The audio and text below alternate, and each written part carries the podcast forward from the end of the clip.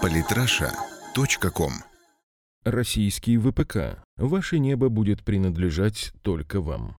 Олег Полевой. На фоне военной операции России в Сирии в мире резко вырос спрос на нашу технику, используемую воздушно-космическими силами РФ. Сегодня в процессе согласования находится не один грандиозный контракт, в дополнение к тем, что уже были заключены. Так, значительная партия российских транспортно-боевых вертолетов Ми-35М отправится в ближайшее время в Нигерию. Об этом на форуме «Армия-2016» сообщил прессе заместитель директора Федеральной службы по военно-техническому сотрудничеству Анатолий Пунчук. Тем самым был подтвержден факт сделки, о которой некоторое время назад уже сообщали средства массовой информации. Официально ни сумма сделки, ни количество техники, которое планируют поставить в западноафриканскую страну, не раскрываются, но командующий ВВС Нигерии маршал авиации Садик Абубакар ранее говорил о намерении приобрести сразу 12 машин.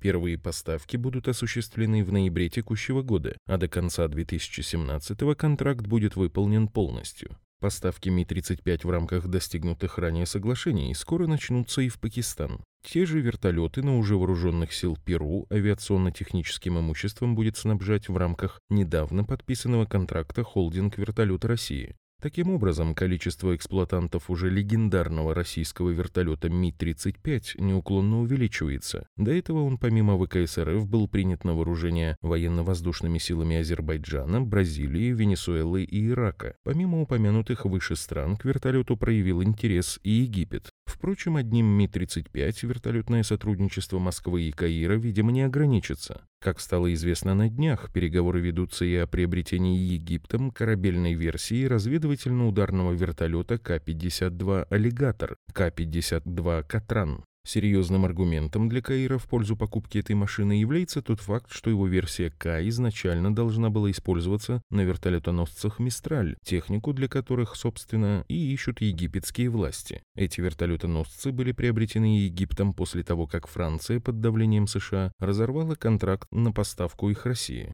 Однако все же решающее влияние на потенциальных покупателей, очевидно, оказала репутация К-52, которую он завоевал, борясь с террористами в Сирии. Но успехи на вертолетном фронте меркнут на фоне перспектив поставок партнерам одной из самых современных и сложных систем вооружения в мире – российской зенитной ракетной системы большой и средней дальности С-400 «Триумф». Различные слухи по этому поводу витали уже давно, и вот теперь об экспортных перспективах «Триумфов» стало известно официально. Помощник президента России по военно-техническому сотрудничеству Владимир Кожин заявил, что Москва ведет переговоры по поставкам С-400 с Индией и Китаем. Соглашение пока не подписано, но, судя, например, по комментариям индийской стороны, оно уже очень близко к заключению. Триумф военные эксперты, в том числе западные, очень часто называют самой совершенной системой ПВО в мире. Лучшей рекламой комплексу стала нервная реакция американской стороны на его размещение в той же Сирии. И если передача С-400 Индии для Штатов пока не так болезненна, то появление комплекса у Китая станет дополнительным мощным средством сдерживания США в Юго-Восточной Азии, где любой неосторожный жест может привести к реальному военному столкновению Пекина и Вашингтона. А наши С-400 превратятся в серьезное средство для охлаждения горячих голов американских политиков и генералов.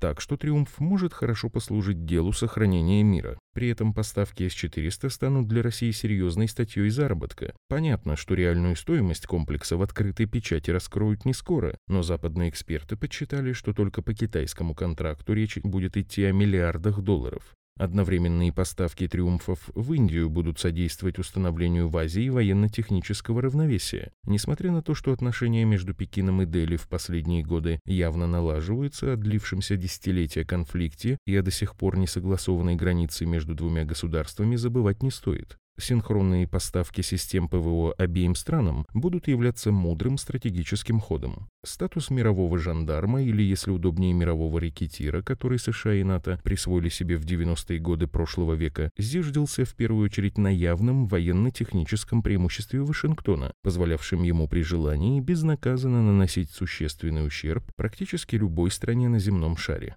Лучшие на тот момент ВВС мира и корабли с крылатыми ракетами нивелировали независимый статус других государств. Теперь же Россия возрождает собственные вооруженные силы и радикально укрепляет обороноспособность других стран, снова наполняя смыслом термин «государственный суверенитет» как таковой. Подписывайтесь на наш канал в Телеграм. Самые интересные статьи о политике и не только. Читайте и слушайте каждый день на сайте polytrasha.com.